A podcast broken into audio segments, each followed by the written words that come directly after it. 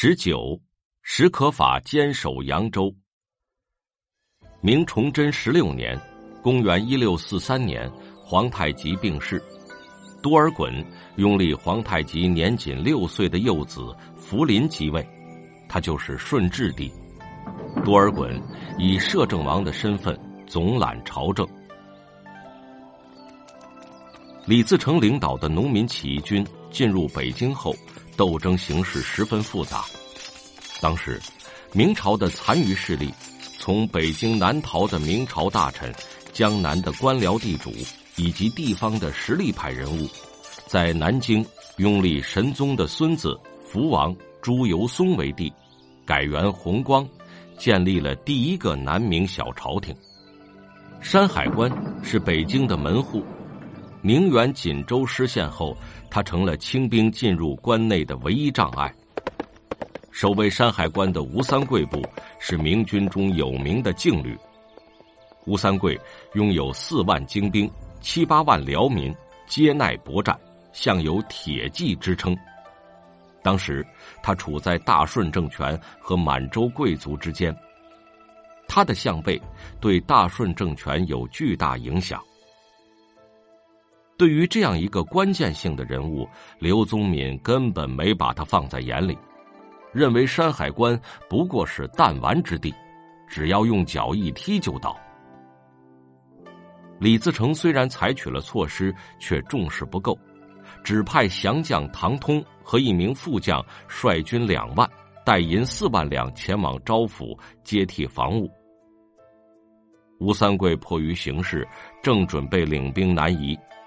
忽然听说农民起义军抄没了他的家产，囚禁了他的父亲，掳掠了他的爱姬陈圆圆，于是冲冠一怒，撕毁了招降的文书，回兵击败了前来接替防务的农民起义军，重新占领了山海关。接着，吴三桂遣使奉书出关，来到多尔衮帐下，请兵雪耻。那时。清军早已觊觎中原大地，正愁没有理由进关。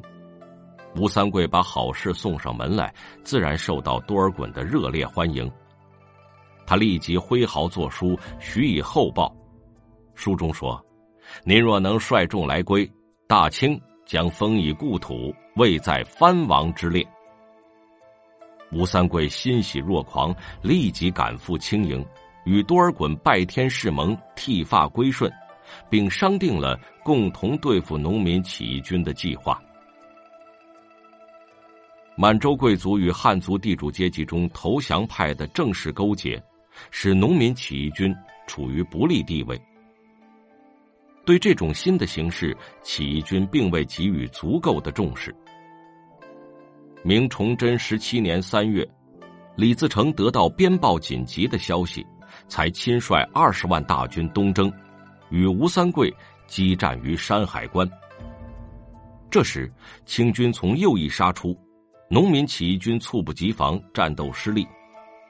李自成退回北京，于四月二十九日在武英殿匆忙即皇帝位，次日即撤离北京，向西转移。清朝移都北京后，一面打起为尔等复君父之仇的旗号。一面宣布对剃发归顺者实行优待政策。北方的王明官员争先恐后向清人屈膝投降。多尔衮一面派兵追击李自成的部队，一面围剿拒不归顺的明朝残余势力。清顺治元年（公元一六四四年）五月十五日，福王朱由崧在南京即皇帝位。这个南明小朝廷当时还拥有淮河和长江以南的广大地区，有五十万可用之兵。如果万众一心，结成抗清的统一战线，还是可以打击清军势力，徐图光复大明江山的。可是，福王却打着报父君之仇的旗号，把斗争的主要矛头继续对准农民起义军。对于清朝统治者，则准备随时与之妥协。同年六月，福王派兵部侍郎左茂帝向清朝致谢，相约杀贼。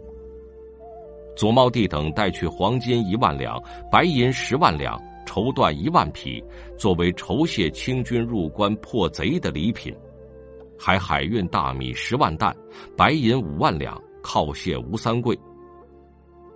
福王还提出，消灭农民军后，清军退出山海关，由福王重建明王朝。每年向清统治者进贡白银十万两。清朝收下礼品，拒绝了与之平分胜利果实的建议。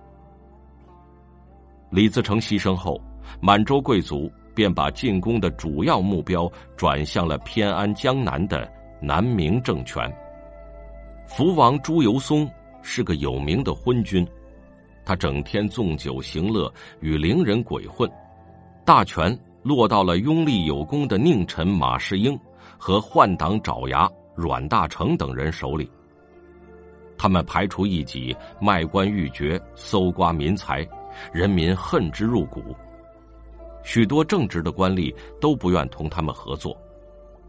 当时流行着这样一首民谣：“中书随地有，都督满街走，奸计多如羊，直方贱如狗。”相公只爱钱，皇帝但吃酒，扫尽江南钱，填塞马家口。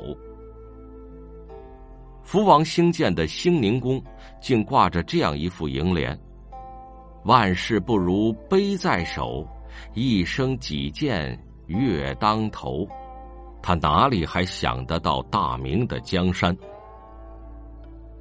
顺治二年。镇守武昌的名将总兵官左良玉，打起清君侧的旗号，率兵直攻南京。史可法受命回京护卫。中间因左良玉死在进军途中，这场内战才没有发生。同年四月，清军进逼扬州，史可法听到消息，连卫队都来不及通知，只带了几个随侍，连夜赶回扬州部署守城事宜。史可法是河南人，任兵部尚书兼大学士。他出行不张伞盖，吃饭不备两菜，睡眠不解衣带。他镇压过李自成领导的农民起义军。清兵入关后，他积极主张抗清，拥护朱由崧建立的弘光政权，但受到马士英等一般佞臣的排挤，不能入朝辅政。在扬州督师期间，清摄政王多尔衮多次致书劝降，都遭到了他的断然拒绝。史可法回扬州后，多方奔走，八面说和，调整了各部将领之间的关系。那时候，各路将领大都拥兵观望，不愿发兵援救，只有总兵刘兆基率领两千人马来到扬州城外。史可法兵少，不能分兵迎击，便将刘兆基的兵马部署在城内，紧闭四门，准备坚守待援。不久，清军在明朝降将的带领下进抵扬州城下。面对强大的敌人，刘兆基提议掘开淮河，水淹清军阵地。史可法认为，这虽然可以暂时制服敌军。但将给老百姓带来极大伤亡，他断然说：“我情愿战死疆场，也不忍心见到无辜的百姓遭到洪水吞没。”清军攻城时，尽管城内的军民同仇敌忾、英勇奋战，多次打退敌军的进攻，却不见援军到来。这时，清军统帅。豫亲王多铎又五次写信给史可法劝降，史可法都不起风。他深知大势已去，无法挽回，遂给母亲和妻子留下遗书。他又召集诸将说：“我抱定了以身殉城的决心，但不愿落到敌人手中屈辱而死。哪个能在紧要关头完成我这桩大事呢？”副将军史德威激动不已，表示愿意承担这一任务。史可法高兴地说：“我还没有子嗣，你正好姓史，就做我的后代吧。我写信禀明太夫人，把你的名字载入家谱，列在我母亲的孙儿辈中。二十五日，扬州城破，史可法遂拔刀自尽。将领们见状，一拥而上，将他紧紧抱住。就在这时，他大声呼唤史德威。史德威淌着眼泪，举不起刀来。将领们拥着史可法向前行进。刚到小东门，清军已进城。副使马明禄、知府任民玉和都督刘兆基都战死了。史可法怒目横视，大声说道：“我就是史格布，你们抓我去领赏吧！”史可法被押送到南门，多铎连忙迎上前去，以先生呼之，很有礼貌的对他说：“久仰大名。”今日得睹尊严，实乃三生有幸。以先生的大智大勇，若能归顺，何愁高官厚禄、封妻印子？史可法瞠目怒视，痛快淋漓的大骂了一顿，然后斩钉截铁的说：“我是大明的重臣，宁肯粉身碎骨，也不做伪朝的高官。你就死了这条心吧。”三天后，多铎见史可法没有归顺的意思，残酷的杀害了他。扬州军民的顽强抵抗使多铎大为恼怒，为了泄愤，他下令屠城。十天之内，几十万扬州军民惨遭杀戮。早在破城之前，史可法就曾对部下说：“我死之后，可将遗骨葬在太祖墓旁。”如不可能，也要葬在扬州城外的梅花岭上。人们根据他的遗言，在梅花岭为他建起了一座衣冠冢，供后人瞻仰凭吊。扬州失陷后，清军势如破竹，很快攻下了南京城。福王出逃不久，便被清军俘获，马士英也投降了清朝。后来，两人都被杀死。维持不到一年的福王政权灭亡了。此后，江浙、福建、云贵等地区又先后出现鲁王、唐王、贵王等政权，历史上统称南明。他们曾经和农民起义军的余部结成抗清统一战线，坚持斗争很长时间，一度形成较大声势，最终还是被清军打败了。